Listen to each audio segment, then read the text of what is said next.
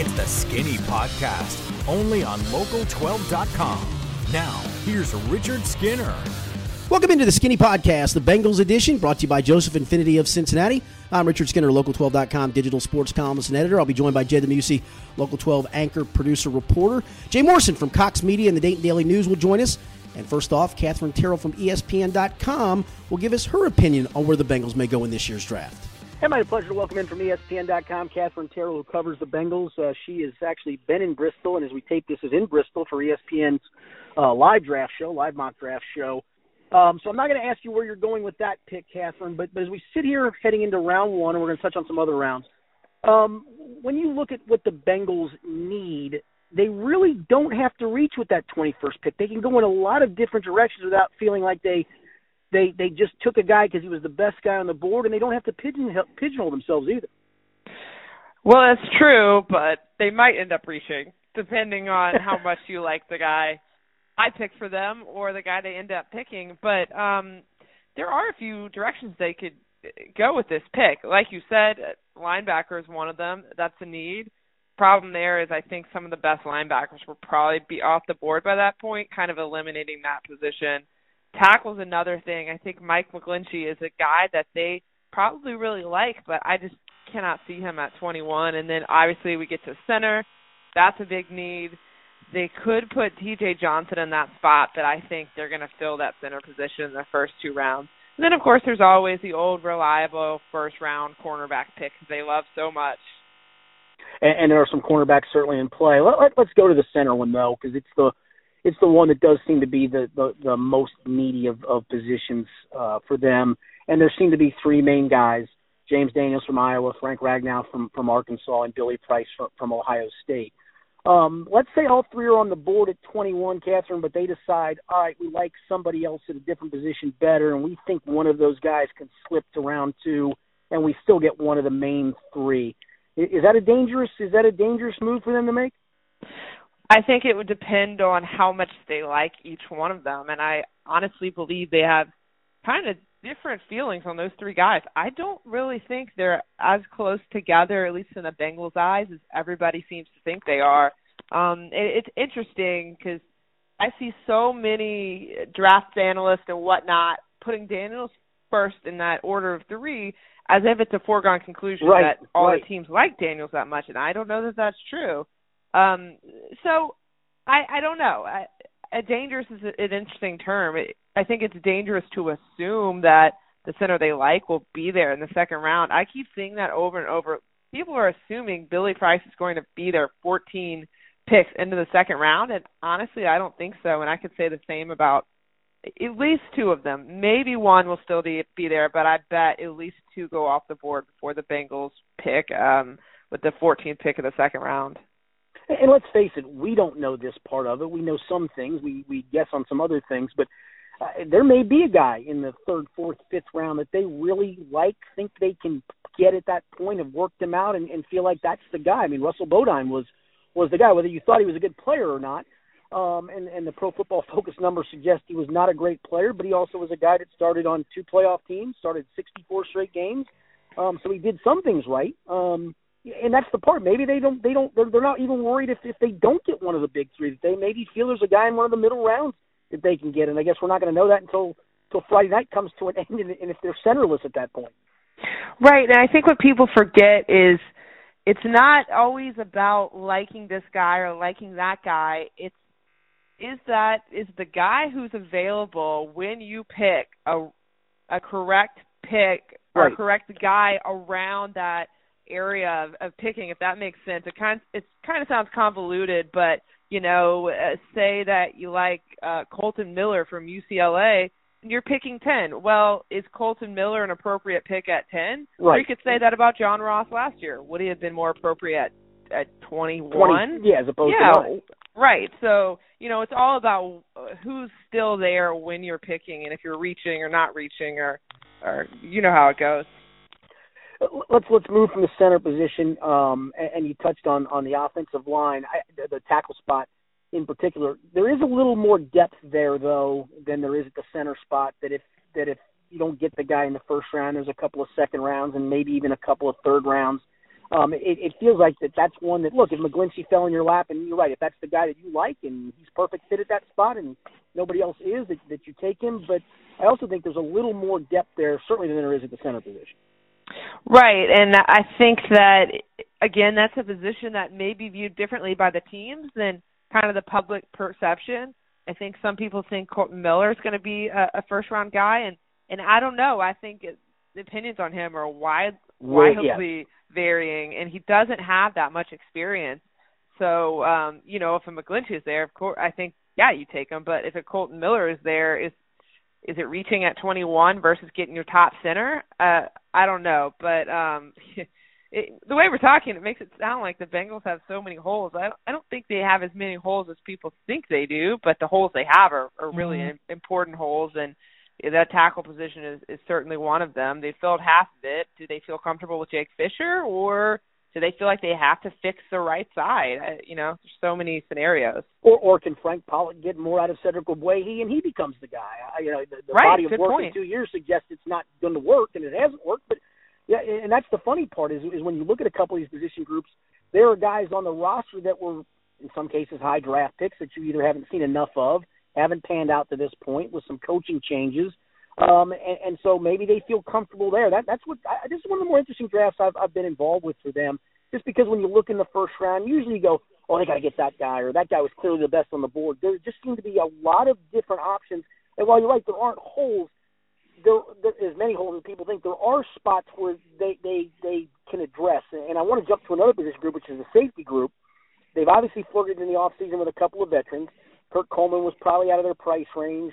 Eric Reid and them apparently were not on the same page with a certain question being asked, and uh, that didn't work out very well.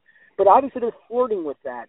Uh, Derwin James probably won't be there at 21. If he is, I think he's probably in play. But then you start to look in that safety group. There, there aren't a lot of, there isn't a lot of top quality depth, and maybe they just shrug their shoulders and figure we'll circle back around in free agency because there's a lot of free agent safety still out there. Right, safety is a very interesting position. I don't think Kurt Coleman was about money. I think that they offered him what they felt was was starting money, and um, I think he went with the Saints because he felt like the Saints are more proven at this time. But it tells you everything you need to know about how they feel regarding the safety position. They clearly feel like it's a place they could upgrade, and who would have said that in coming out of the season? That would not have been right. the general public's top need. And you do have some good ones out there. Uh, I think Reid is probably not an option anymore, but um, the Kenny Vaccaro is still out there. I mean, and honestly, it's not necessarily about uh, who they have on the roster. They might feel like bringing in another safety could give them a three safety look and suddenly yep. open up things. And um, when you're in nickel, maybe you're not relying so much on say a, a Dennard. You you have more options. And the thing about Teryl Austin is a lot of the players say, well, he likes to be multiple. He likes to put players in different positions, and you could have a a decent three safety look. That opens you up so much. So I think it's going to be talked about for the rest of the summer. Um, if they don't draft somebody, and those safeties that we're talking about are still hanging out there in free agency, uh, even beyond the big names, do they try to bring someone else in? I mean, you know, there's not going to be any big money thrown around at this point, but still, I, I don't think that that's a finished product of that position by any means. Linebacker on paper, uh, Preston Brown signed to play middle linebacker. Vontaze Burfict on paper is a starting linebacker on the outside, and on paper, Nick Vigil is your starting linebacker on the other side. And on paper, that's a pretty reputable group. The problem is, though, you have some some some question marks there because Vontaze won't play the first four games. He's been been proven to consistently get suspended, and the injury issues have, have crept up. You sign Preston Brown as it sits right now for only one year. Uh, maybe you get the hometown discount moving forward and all of those things. Nick Vigil only has 11 starts under his belt, so he's not completely proven. So I say all of that with the idea of, while on paper you do probably have a starting linebacking group, and Jordan Evans got some snaps as a backup last year. How early might they go with that position group? And, and there's some depth at the outside linebacker position in this draft. um, I could see them taking a linebacker in the first round. The right, the right guy's just got to be right there. Guy, Um, and if those uh, top, I'm trying to think, maybe two or three are gone, they'd probably yeah. Tremaine, Tremaine Edmunds is probably gone. Yeah, he's probably gone. Right. I can't. I can't see him being around. But um, you know, you never know on draft day. But I just I guess I'm going to the assumption that the right linebacker won't be there, but if if he is, hey, first round is in play, and I think it needs to be. I've said before, I think that they need to start looking beyond Burfict, and Absolutely. it sounds ridiculous because he just got re-signed, but But there's a reliability. It's Right. a reliability. Can't a rely on reliability with the suspensions, and, and frankly, it's a reliability with the injuries. I mean, he is just a guy that's played reckless enough to consistently get hurt, and and and I don't see him changing anything that's going to to prevent that moving forward. And and so yeah, it's you you have to start to look down the road, and maybe not very far down the road at that position group. I think it they have to be very worried this year because of the new rule about lowering your head. I mean, it's going to be emphasized even more than it used to be. And the problem is, I was talking to someone the other day about how do these players learn these when you don't get enough time in practice. This was a former tackle. player I was talking Yeah, to. to tackle. Right. So he's going to come in. He won't have played in a preseason game unless they change their MO. And why would he? Because he could get injured. Mhm. So he he won't have played in the first four games when they're kind of figuring this out. So what if he comes in and instincts take over? He lowers his head and he gets suspended, and then all of a sudden you're back. You're just right back where you were. I mean, it, it's gonna. I'm not. Don't get me wrong. I'm not trying to predict he's going to get suspended. I'm just saying it's an issue. It's going to be an issue. They're not going to stop emphasizing it. And with the injury situation, you just have to be prepared. You have to have someone behind him. And while Vinny Ray has proved himself to be a good backup, Thirty-one you years old. yeah, you need you need it. You need the guy. You need another Burfict, and they just they have to. If they're not going to move on, they need to have a contingency plan. Yeah, and I think the good part in this draft is there are a lot of guys with, with first to third round grades that yeah maybe you don't get the guy in the first round unless it's the right guy, but I I do think they come out of uh come out of Thursday and or Friday with with at least one guy, and I think you find another guy probably get take get taken on on day three with one of those three fifth round picks or one of those uh, those three seventh round picks. Uh, a couple final questions for you, Katherine. Um, what do you make of Lamar Jackson being paraded through the Bengals locker room? And while I don't think he's in play at 21, how much is he in play at 21 if he's there for the Bengals? I think that was an accident. I, I think the players didn't realize reporters were in the locker room because it was an open locker room session, and Yep. so I, I, my guess is that he, a player brought him in there and wasn't supposed to.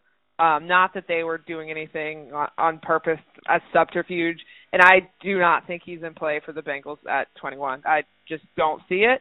Uh, I'm going to go out and say it. I just don't see it happening in any way. No, I'm in, I be in, I'm, in. I'm in full agreement. And I, I, even though there's some fifth to seventh round quarterbacks, maybe fourth to seventh round guys, I think it's a, I think it's a reach to say them taking a quarterback at all. I, I really do. Maybe they, maybe they find a guy that they just can't pass up on day three, but I, I don't see it taking place. And, and I know maybe fans don't like to hear that, and they'd love to see Lamar Jackson if he fell to 21. I, I fall into your camp. I don't see it. All right, I'm to put you on the clock here. I'm to give you three names, first round, um, and and and I'm to I'm to take Mike McGlinchey away from you, and I'm to take James Daniels away from you. I'm to give you Rashaan Evans. I'm going to give you, and I forget the Jaire Alexander, however you pronounce it, the kid from from Louisville who's a cornerback, and I'm going to give you, um, and I'm going to give you either Frank Ragnow or Billy Price. What do you do at 21? If Evans is on the board, I would go with Evans. If he's not, I would go with Price. Okay. All right. So Rashaan Evans, if he's if he's there, and based on that scenario, would be your guy. I'm interested to see how you uh, what you do in your pick on your on your ESPN mock draft, and uh, I will see you this weekend for draft coverage. All right. All right, I'll see you soon. All right, Katherine, thanks very much. And, and obviously, center is a is a big position, fellas. Let- Let's start there. It's the big three, right? It's it's Billy Price, Frank Ragnow, and James Daniels, and I don't even know what order to put them in. Um, I guess it's beauty the, is in the eye of the beholder. I'll, I'll start with you, Jay, because you you you're as close to it as anybody else is too. I'm not going to ask you which way you go. Which way, if one of those, if all three are on the board, which way do the Bengals go? I think that's the big. There's a lot of ways we might go, but which way do they go at center?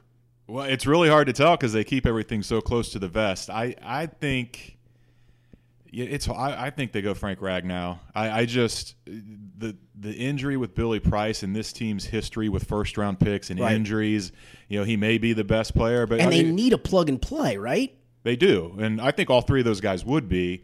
And I mean, Ragnow had an injury last Yeah. year too, um, and, but both those guys can both play guard. Um, I don't know if I think James Daniels played it early in his career. Yeah, but he's mostly center. But he's been center pretty much his whole career. But I just I think that's the way they go. You, you, you, look. I mean, he played in the SEC, and look every year you see these dominant defensive linemen coming out of the SEC, and, and he was a, a somebody had to block him exactly, and he never gave up a sack right. in his entire Which career. Is, so uh, unbelievable, really. In, playing in the SEC. Yeah, I think the thing when, when you look at scouting reports on Daniels, and it's funny because I'm coming around more to Ragnow because I think he's probably the more ready to play guy. I think the injury history with not history, but the injury most recent one to Price at least gives you a little a little pause you read some things on Daniels. There's a belief he can be a really good center, but he maybe is a, not a plug and play right away guy. That it may take a little bit of time. He's a little bit younger, I Very believe. young, twenty. So, yeah. yeah, so I think that's the part there. That if you're looking at all three, you say ah Price because of the injury. Daniels might be the best of the bunch by a long shot, but maybe not quite there.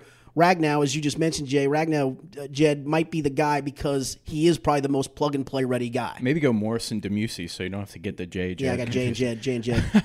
you know, um, Pro Football Focus called Frank Ragnow the forgotten superstar of the NFL draft. They love him. I know. And they compared him to Quenton Nelson. And Nelson's a, a lot of people think Nelson, him or Saquon Barkley is one, two in terms of overall talent in this draft. And Pro Football Focus, which is one website, one opinion that Marvin doesn't like, but that Marvin doesn't like, but, he he thinks that, that I mean they think that that Ragnow is up there. And I've heard people say, "Oh, well, he's a center." It's not. It's not as impressive that he didn't give up a sack because he's a center. But I still think it's. I mean, you're talking about over 2,600 snaps this guy played in college. Somebody came through the A gap at some point, right? Absolutely. And if you watch, if you watch that bowl game, Ohio State won the bowl game against USC, but Billy Price struggled with those A gap blitzes in the first quarter. There, they, he gave up a sack. Um, I think there's a lot you can say about all three of these guys. I think Ragnow is probably the guy when you look at it. He's climbing up the boards. He may be the pick. I think the interesting thing to think about if you're the Bengals, and I don't know if you guys think, because you guys are more in it every day than I am. If you said to the Bengals right now, you can get McGlinchey at, at 21 and one of these three guys in the second round, but you have to give up – every other pick that you have in the draft. Oh, do you wow. think do you think they would do you think they would do that? I, I thought you were actually just going with it. That's what would happen the first two Yeah, rounds. No, they they would. would No, I, up. I don't Yeah. think they would. They would give all that up. But I, I that, that's a great. I'll, let me let me pony off that question, which is i- if you get McGlinchey in the first round, and I can guarantee one of those three guys is there in the second round. Yeah, I think that's they would definitely sign up for that. But the fear is that none of the three may be there in the second round. At 46, you think all three will be gone? it's possible. In, in the Marvin Lewis era, which anymore seems like the dawn of time, is Right after leather helmets there, got there's ne- there's never been three centers going era. in the top 46. Right, right, and But, that's I mean, fair. But how, in football, how much do you look at those kind of type of every year is different, and these guys, you know, it's a banner crop this year, so maybe maybe they are gone. But then again, they've got 11 picks. If if they start getting antsy in that second round, and one or two of those guys go off the board, maybe they trade up and, and get them. And another thing with Price, like we always look at, you know, his injury with the, the pec at the combine, and you look about, will he be ready for the start of the season? Will he be ready for the start of the season? Well, yeah, that all indications are he will, but how much, how many times last year did we hear how much it set John Ross back not being available Mm-hmm. Right, for, for the OTAs, for the whole stuff? thing, yeah. And if you want him to be a plug and play starter, that's he's got to be ready to go. So I think that's another reason maybe they look at Ragnow instead of Price. I I think one of the things too, in terms of will there be a center there in the second round among these three guys, I think while your point is true that there have there haven't been three centers taken in the top 46 it just seems like all three of these guys depending on where you look depending on the evaluations are, go- are good. they're all but Quality. it's all over the place Right. Oh, Mike, yes. mike mayock Yes. has daniels as his Right. number one Right. center you could look and see daniels as number three so it's it's not as if there's a clear cut here's number one here's number two here's number three so depending on how certain teams evaluate they may say oh daniels is there at 28 oh he's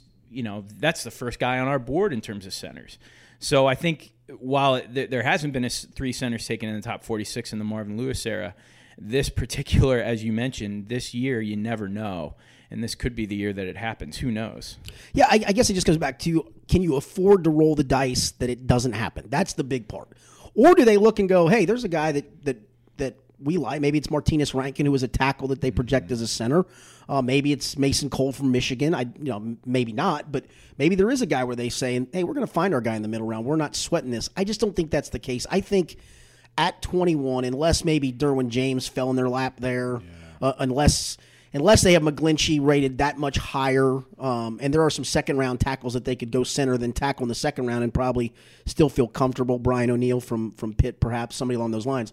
Um, I just think for them, if they've got their choice of the three and they have one rated that much better than the other two, I think it's going to be hard for them to bypass center at 21. If McGlinchey's gone, Yeah, if yeah, McGlinchey's fair. there, I think you have to take him and, and say, hey, we'll sacrifice and take our third choice at center, hoping he's there. Yes, right. But you know they got Russell Bodine four years ago in the fourth round. He started it. He came in and started. So centers centers one of those positions where it's not going to win you a game, but it can lose you some Correct, games. correct. And I, I think I think if McGlinchey's there, they just have to go him. Well, and, and, and kind of to your point about the, the whole centers in the top 46, if all three are there at 21 and McGlinchey's there and you go with McGlinchey, guess what? There's only 21 more picks in between your pick there and your second round pick. Are three centers really going to go in the next 20 ish, 21 ish picks? That or whatever, 24? Yeah, tw- yeah. Are three centers really going to go? I mean, do three teams in that grouping really need a center? Probably not, right? Right. Now, if one of them goes before you pick and your guy is still there, uh, you know, let's say Ragnow's their highest rated guy and Daniels has been taken or Price has been taken, which I don't think is going to happen, then I think you do have to pull the trigger. I don't think you can wait and go, boy, I hope the last of the three is there when we pick in the second round. And a lot of a lot of it's really sorry. A lot of it's going to depend on how much people are willing to jump on one of these quarterbacks. I mean, we you could potentially see what five, maybe Well, I think you'll see five going to top 20. Okay, maybe six. So if that happens, then you know it's going to change a lot of things because then the, the likelihood that McGlinchey's there at 21 is greatly increased. Mm-hmm. I mean, the likelihood that you know, I'm I'm honestly shocked that people are thinking Derwin James is going to be there. I really am. I I don't think he will be there, but, But just- I'm but just just saying the if- idea if- of- yeah, yeah. if he fell into your lap. But the notion that he could be, or the, the you know that, that that's even a possibility, is, is kind of shocking to me. But again, th- there there may be some interesting decisions to make at 21 for the Bengals, and maybe I don't want to get too off topic, but maybe they decide that Right, they take a right. quarterback. Who knows? All right, let's play the game of McGlinchey's gone. The Bengals do take Ragnow. We get to the second round. I'm not going through all seven rounds, but I, we, there's so much. It's funny. There's so much flexibility and, and fluidity to this year's Bengals draft um, because there's so many different ways and, and groupings they could go. Do they have to grab a tackle before Friday night is out, before that second and third round is over, or can they really go? We'll get somebody, you know, with one of those three fifth round picks, and we'll just add that to the competition of Jake Fisher, Cedric Ogbuehi, Bobby Hart at right tackle because left tackle's already filled. I think you can go into this season with the guards being Boling and Hopkins or Westerman or Redmond, one of those, and, and maybe with all four of those guards being the main four, and then you would have drafted your center, and you have T.J. Johnson that can play some guard, play some center, all those things. Do you have to, Jay, grab a tackle early enough to where he is thrown into the, at least the competition mix to start? I don't think you have to at all, and I, I don't think they would. I think, like you said, they would wait till fourth, fifth round and, and get a guy they could develop, and, and maybe he surprises everybody. And you know, Frank Pollack is supposed to be this great offensive line coach. Maybe he brings it out of him, and he he does step in and start the opener. But there's too many needs on defense for them to go.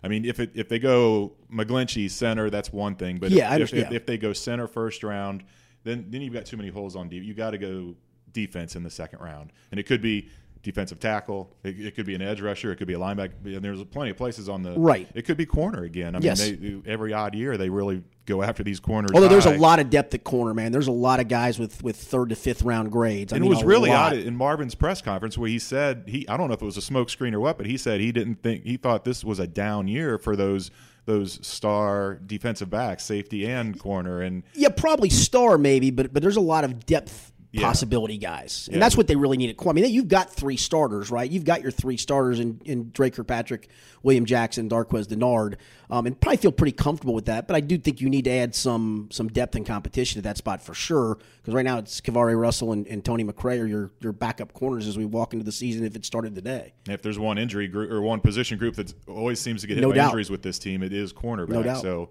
um, yeah, I, I, I would think they would go safety before corner just because, like you said, they are locked up starter wise. Now they're they're locked up starter wise at, at safety too, but everybody knows that that they could use an upgrade there. And you know, I I had Justin Reid going to the third round in my seven round Right. mock draft, and now I'm starting to see him going in the first round. He's like really flying up the boards. Whether he would be there in the second round or not, I don't know. But I I, I don't think you could afford to go back to back offensive players if the center is your first. Pick. Yeah, let, us touch on. You did a you did a fan speak uh, mock draft for, for you, and I'm finishing mine tomorrow, or actually tonight to put up on Thursday, um, uh, whatnot. So, eh, who did you end up going with in those first couple three rounds, and then we'll kind of Well, slide down the. McGlinchey, Okay, because he and- fell he fell to you at that fell, spot. But I just I don't know if, if that's going to be the case if if he's going to even be there at one, and then um, uh, I trying to remember. Oh, Justin Reid was the third round pick, and then I had a tight end, then the second third round pick, the kid from Oklahoma, Uh, Andrews. and yeah, and um, Who was your second? Did you take a center in the second round? I'm trying to remember now off the top of my head. It was so long ago that I did it. I, I think I did. I think it might have been Daniels Okay, there in the okay. second round. Okay, so you were able to get get the center in one of those Yeah. those first two rounds. Um, Jed, when you when you look at this, and you and I talked about this on the Sports Authority Mm-hmm. Sunday, and you asked me the question.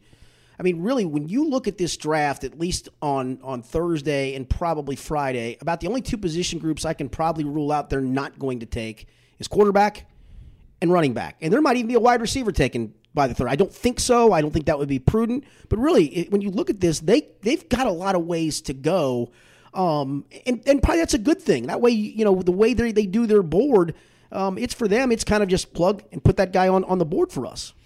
Yeah, and I think what, what Jay said as it relates to Reid, uh, it just seems like in the last couple days, and I don't know if I'm if I'm just a, a slave to this year and remembering, but I don't remember a year past where there was so much fluctuation leading up to the draft in terms of where they thought people were going to go. Um, it just seems like there's a lot of guys shooting up boards. It, it seems like there's a lot of guys coming out and, and, and falling. Uh, I, I, there is a lot of ways to go. I don't I don't know necessarily that you could that I don't know if you can rule out a quarterback. I don't know. I, I think you can. I think It'll you can rule out a running back. on Thursday because- for through the first three rounds, I think you can rule out a quarterback. In fact, I would I would almost make book you can rule out a quarterback on those two days. In fact, I would almost make book they don't draft one at all. they don't draft a quarterback at all. I, I think if I think if the right guy's there, I think they they may take a run at it. All right, we're going to talk about one of those guys in a bit, Lamar Jackson. But um, I, I see I see a lot of mocks where defensive tackle is going before Friday is out. Um, you even mentioned edge rusher, and I, I I get some of the tackle talk because they, they do need a compliment to Geno Atkins. You don't know if you can re-sign Geno Atkins because he's a free agent. Edge rusher, I've seen some as well. You mentioned one, Jay. I I guess I don't see that because you already, if you're in your nickel situations, you've got your edge rushers, don't you? Carl Lawson and Carlos Dunlap. Do you really need an, another guy to bring into that mix? And unless- Early? I'm talking about early. Right. Well, unless it's the backup plan, unless this isn't a smoke screen or a pie in the sky thing About Lawson Carl playing lock- linebacker. And, um, you know, I know we've talked about it. We both neither one think that's going to end up happening, but maybe if they they find a dynamic three down guy that can play at Right. rush off the edge, and then that's more of a more of a possibility. But yeah, I mean, you still got Jordan Willis too, Sure. who could could come off the edge, and um, I.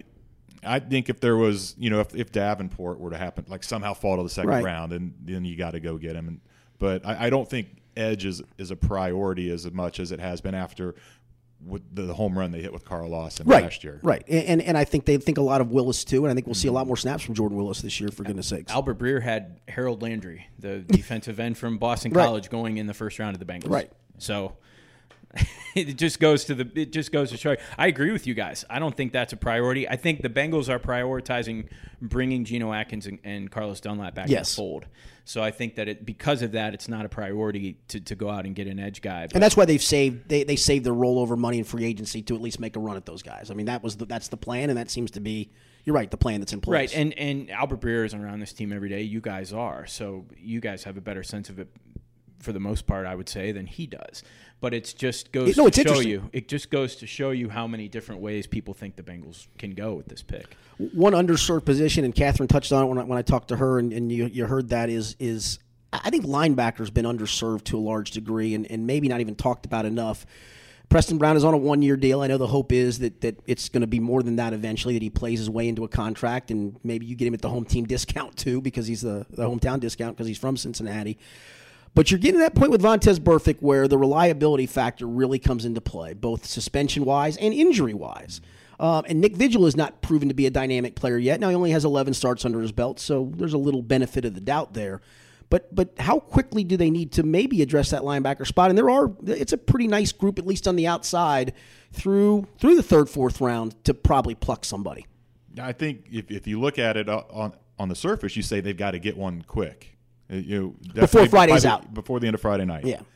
But it's just not what the Bengals do. I mean, they they took Vigil in the third round, took PJ Dawson in the third round. That Yeah, that didn't work out so good. They they've just they're they're so rely. I mean, you got to go all the way back to what was it 09 when they took Maualuga in the second round, and then um, was it 08 with Keith Rivers Keith- in yeah, the first yep. round. That they just ever since then they just have to, and, they've struck gold in the in the getting the undrafted guys Right. with Vinny Ray and Vontaze Burfict and and, And even they- they- Emmanuel Lamur at one point. I mean, he started. Right. Yeah, and he's still starting Right. uh, in Minnesota. So I, I just you just wonder if it's a new philosophy. Marvin kind of danced around it at his press conference, saying it all starts and ends with me. But you wonder how different the philosophy is going to be with Teryl Austin, Right. With a, a new coordinator come in, looking for different kind of not not just different kind of players, but prioritizing positions differently than what they have in the past. But I I definitely think you know Jordan Evans had. You know, he flashed at times, but he struggled. Vinny Rey, as great as he is, He's 31 as a years old. he's getting old, and and he's he's never been. I mean, he's he's been a versatile guy. He's been very valuable in that regard, but he's never been you know a standout playmaker. Right. So I I think that is a big hole, and and he's still. I mean, who knows? Preston Brown led the league in tackles last year, but new system. You know, you just you assume he's just going to fit right back in and pick up where he left off, but you don't know. He's a new guy, new system. So I do think if they could get a, a dynamic guy, a linebacker, by the end of Friday, that's something they should go for. I think I think one of the things because there are so many athletic freaks available in the draft, uh, guys like Rashaan Evans, who may be more of a, a a plug and play reliable guy, sort of gets discounted because he doesn't have the eye pop. He doesn't pass the eye test as much as some other guys. So I think a lot of people look at that and say, "Oh, that's a safe pick or that." But I think he, you know he had 17 tackles for losses last year Yes. for, for Alabama. I mean, he was a fantastic player. Uh, but I, but I just don't know, and I don't have a sense that may, and maybe you guys have a better sense of this. Is do the Bengals value a guy who can just be a solid guy when they've had success, as you've mentioned, getting undrafted linebackers? If a guy isn't, you know, a freak of nature, Right. are they going to spend a, a, a first, second, third round pick on him? No, I mean they probably needed that last year, and they waited. You know, I, I don't really think they believed Lawson could be a linebacker at that point, but they took him as a linebacker, um, and that was a third day third day guy, and and they took um uh, Jordan Evans in the sixth round. Right. Um, so they waited. They waited even last year to to address that, and some of it is a lot of the NFL today, you're, you're if you're a four three defense, you're only a four three defense in hope on first down, and then you become uh, a nickel defense with only two linebackers, and maybe that's part of the philosophy. As long as you feel like you've got enough rotational nickel guys that you can get away with not having standout guys. But I, I, I think you're at that stage now where the trust of Burfict has got to start worrying you to the point where you better have an answer if he continues to get suspended, especially in this NFL this year where the, the head up is, is, is the thing. And, I, and his injury history, I think, has really got to be troubling because it feels like he plays two games, gets hurt, plays two games, gets hurt, and then gets off for a period of time. It's got to be concerning. I mean, if if if he only had the injury history he has, or if he only had Right. the the off the or not off the field, but after the whistle history that he has, it would be a concern. And he's got both. I mean, if you're not already trying to figure out how to how to plan for life after Vontaze, you're doing you're doing a disservice to the team. And he wasn't last year when he did play the Vontaze that were you that kind of lit everybody's eyes up. He, I mean, and some of that was when he got moved to middle. Yeah. I think they really thought that might be an answer at that point in time. It was not. He struggled there, but you're right. I mean, he struggled on the outside as well. Yeah, he did. And going back to Evans, that's he's a really interesting. I think if he's there at 21, he's definitely in play Sure. for him in the first round because it's yeah. Part of you says you know he, he's he had a great year in the SEC playing linebacker, but he only played one year. But that's that's Alabama, I Right, mean, they're, yes. they're so. I mean, he was behind Reuben Foster, Right. who was a first round pick a couple years ago. So that's really interesting. Does, is that is that a plus or a minus that he's only a one year player because he's got a lot of life left in his legs now? But he does, he doesn't have the experience. I think it's a huge plus if we're talking about a guy coming out of Alabama Mm. because I think Saban runs those guys into the ground sometimes, especially the, the some of the running backs that have come through, the Yeah. Trent Richardsons of the Yeah, world. they've got tread on their tires when they come in the They've league. got a ton of tread on their tires. So if he's only playing one year at UTEP, that may be an issue. But if he's only playing one year at Alabama, I think that may be a, a mark in his favor. And he has struggled uh, groin injury and, and he's had some kind of nagging injuries. But I, I just again I think that the the Bengals will look at him and say he's he's too we, we want to make a more dynamic Right. splash and I think he's I think he'd be a fantastic pick at 21. I just don't know if the Bengals think that way. The safety position you mentioned, uh, you, you had Eric Reid going um, uh, before the Friday's out.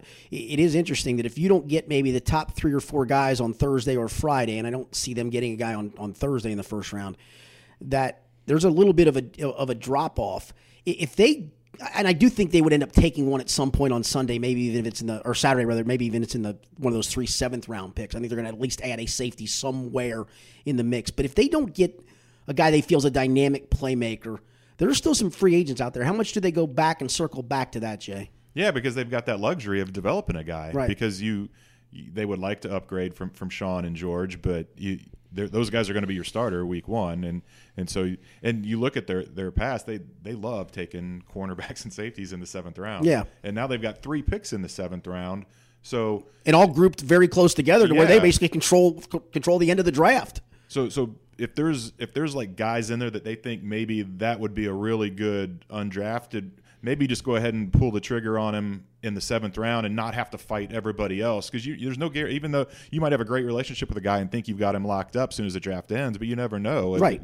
It, it- they it might be another team that possibly has an opening at safety where the kid knows he could has a chance to come No, in and, and and as you know, there are a lot of players who would rather go undrafted than get picked some point in the seventh round because they control their own destiny pick at that the best fit right. for him. And you, you, you're, you're a kid like that, and you're looking at this team, and you got two high-paid safeties that start almost every game. Maybe they do look to go elsewhere. And, and the Bengals have 11 picks. It- it- the- a lot of these guys uh, are, is is for depth and and Right, and they, competition. They're gonna ha- exactly. They're gonna have guys that that they're drafting to hope to push people that are that are out front. Um, But it's obvious they flirted with safeties here on the on the free agent market. I mean, they're they're looking for a playmaking safety of some kind. I think the problem, like I said, is if you don't get somebody early, and I'm not telling you they should, because you can get by with George Iloka and Shawn Williams play. You, you you'll be you'll be okay. And Clayton Fejedelem played pretty well, but I get their point to upgrade. I think if if you don't, then I think you go circle back to free agency and, and look at one of the veterans on the market because a lot of those guys are still out there. Yeah, Eric Reid's going to be there. I Right. mean, Right. yeah, I, I just don't know who who's dynamic enough of a safety outside of, of the guys at the top of the draft. And I don't know what you guys think about Minkah Fitz- Fitzpatrick. He's probably not going to be No, I don't there, think but they're there. saying that he some teams project him to As a safety, right. Safety eventually. So maybe that's another way that James drops. I don't know, but I just don't. I don't know if that guy's out there that is that much demonstrably better than George Iloka. Yeah, I think it's just a matter of being a player. I think they want those safeties to be able to come up with turnovers. George has nine career And- interceptions. And in an ideal world, I think everybody does. Right. But I'm saying, who is that? Who is that guy? well, I, I like George. I think he's been a solid player, but he does have a hard time catching the football. I mean, he, he does Tracking it and catching it. tracking it, it, yeah. and catching it, and that, that's what I think Teryl Austin wants is somebody that can come up with something on the ba- on the back end. Again, can you survive with George Iloka and Shawn Williams? And will your defense be awful because they play? No, those guys are capable players. But I do understand what they're trying to do. They're trying to find a playmaker. They have to. I mean, the, you look at the fumbles and the interceptions they have; they- they've been non-existent the last couple of years. And so maybe, maybe if you get that that guy at, at linebacker, you get a dynamic playmaker, Right, a playmaker. there, and you, you figure you can, you know, you can go ahead and go with George and Shawn in Sure. the back end, and not get that dynamic playmaker guy. But that that, that has to be a huge focus of this team and it's, it's a hard thing to predict you say you want guys that can force turnovers but until you actually get in there and play the game Yeah, can you do it? a lot of it's just breaks. Correct. The ball coming Correct. your way, and so, but that that definitely is something that, that they need an upgrade there. It's just a matter when they pull the trigger to go for it. All right, you mentioned a position that you took before Friday was out in your mock draft, and that's tight end. Um, and people are probably scratching their head, going, "Well, wait a minute, not that early." But but when you look at what they've got, Tyler Eifert's on a one-year deal. Tyler Kroft will be a free agent at the end of the year. C.J. Uzomah will be a free agent at the end of the year and hasn't been overly productive either. Mason Schreck's untested. He's a seventh-round pick. I mean, you could go into 2019 with really definitely needing a, a, a tight end. And I think the thought process from some of those taking him as early as you're taking him is you want a guy maybe not just for this year. You want him to help this year, but you need you may need him for next year to be your guy. Next year for your guy, and you may need him this year to be your Well, guy yeah, because who knows? Because of that- the injury Tyler history. Right. I mean, he's he doesn't he doesn't play full seasons, and I mean, he, what two back surgeries for a tight end? That's Well, three if you go back to college, right? Yeah. So I mean, that's that's a scary proposition, and that they they need a guy, a big guy like that, to, to kind of open up open up the middle of the field. You've got the wide receivers, and you assume they're going to have the run game with Mixon. So that's that's the one piece that they really need on offense, and and Eifert gives it to him if he's healthy, but if he's not. They, they need a replacement there, and, and it could be as early as week one or week two. Yes, You just- that's a you- fact. You don't know when it's going to happen with Tyler Eifert, but but you're like you said, definitely next year. I mean, if, if Eifert stays healthy and plays 16 games and, and has a huge season, he's gonna price he himself out. himself right Yeah. out, out of this Sure. franchise. So that that is definitely. I think you know, ideally, the first couple days you're you're looking at this year, but you always have to have an eye on the future, especially when you have a position where all three guys are up at the end of this year. if they have their pick of the litter at 46 and they've got I mean it's all so fluid, but if they get a center in round 1 and they have their pick of the tight end litter, is that worth not addressing defensively to get uh, Gesicki from Penn State or that kid from South Carolina? Hurst. Is it worth going after one of those tight ends over a, a defensive player? That's a good call. I, I don't know. I, I, I, I don't know if you can, like I said earlier, if you can go offense, offense um, with the situation they're in on defense. And I've, I've seen Hurst as a first rounder in, Right. in some Yeah. mocks. And I mean, a And I've lot seen him as a third rounder in a couple of mocks. So, I've seen yeah. Gesicki up there Right, too. right. Yeah.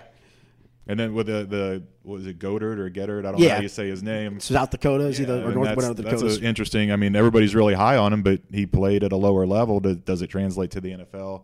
so did Carson Wentz, man. He's carrying the flag for all those all Yes, he- those folks now. Yeah, yes, he is. Um, all right, uh, final one is is the quarterback position. Um, obviously, Lamar Jackson got paraded through the locker room on an open period that we were there, and and, and No coincidence. yeah, I, I I thought it was interesting from what I understand that perhaps it was it was more of a coincidence, but I, I still don't think so. I think they wanted it to be known. Um, the the question is, I, they're not going to take Lamar Jackson. A, does he fall to that twenty first spot where the Bengals can can trade? And I'll just have to throw it out there because there are Lamar Jackson lovers out there, and people go, if he's there, you got to take him. If he's there, should they take him?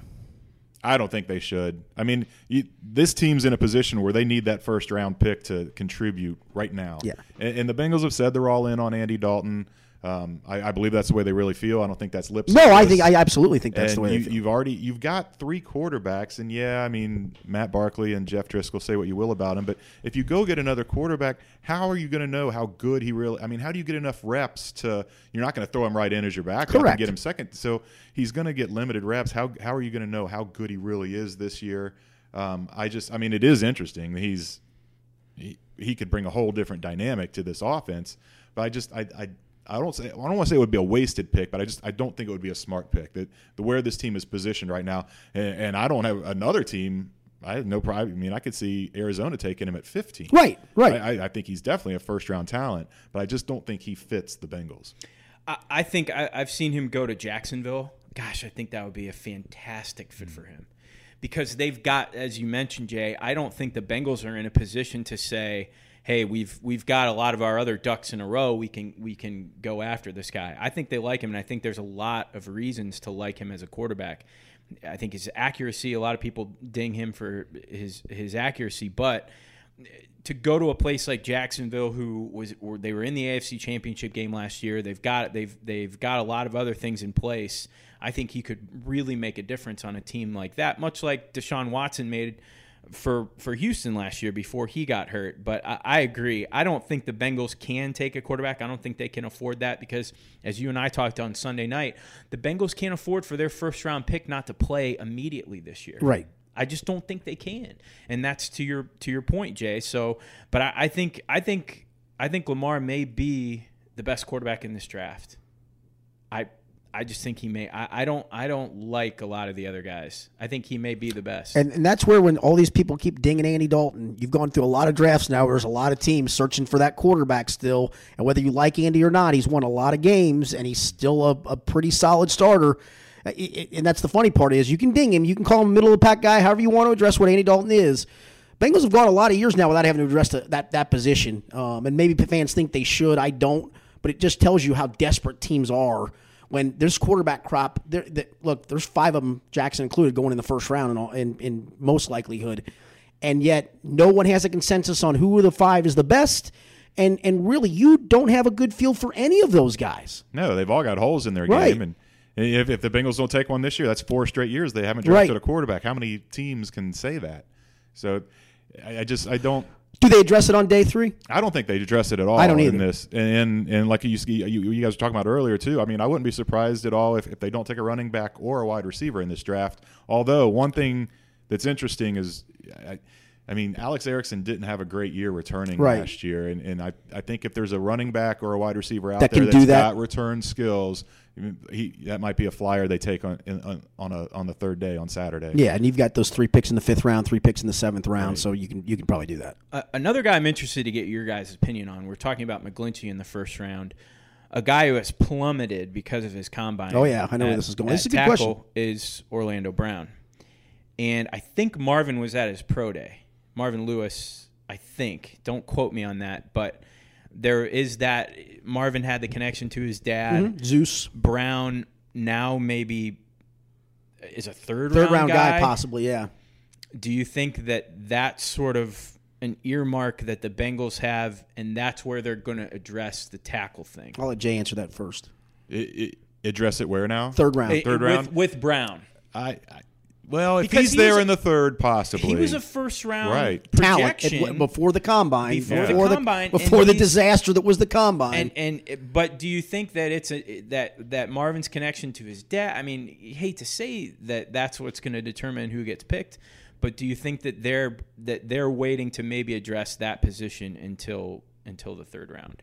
I don't. I don't think the third round specifically. I think if if Well, him- Orlando is there, Yeah. that, that that he would definitely be in play there. But I still think they wait maybe fourth, fifth round to get a guy because you know once you get past that first round, he's it's probably not going to be a starter. Right, And- but but the one thing, I, and I, I think I agree with you, but I'm also going to give you a devil's advocate part of that. That if let's say you've addressed a couple other needs in those first two rounds and you haven't gone tackle yet, which that's the only reason you'd be entertaining the idea, you're getting potential first round talent in the third round who plummeted only because honestly he got fat and sucked, and you hope you work that part out of him, right?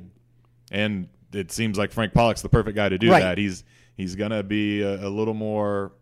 I don't know if you'd say army general type than, than Paul Alexander was, and uh, Paul yeah. was more clinical. Yes, yes. And, and Frank seems like he's got that mean streak in him, and he, he was great with us at the combine, very friendly. But he, he, he sees, you can see where he's a guy that he's going to be a no nonsense guy on the practice field. So yeah, I mean, yeah, that's always that's a huge red flag when they when they have that kind of a performance at the combine. But maybe they look the other way, and I- I'm sure you know Marvin at the pro day. Uh, I don't know if they had him in for one of their 30 visits or not, but I don't believe they did. I mean, th- there's so much more that, that goes into it. And they, they, they spent a lot of time in Oklahoma researching Joe Mixon, and maybe they were poking around even as early as last Sure. year trying to get some, some intel on Orlando. And I think the, the the thing about Carl Lawson last year was he's a first round talent if he didn't have the injury history.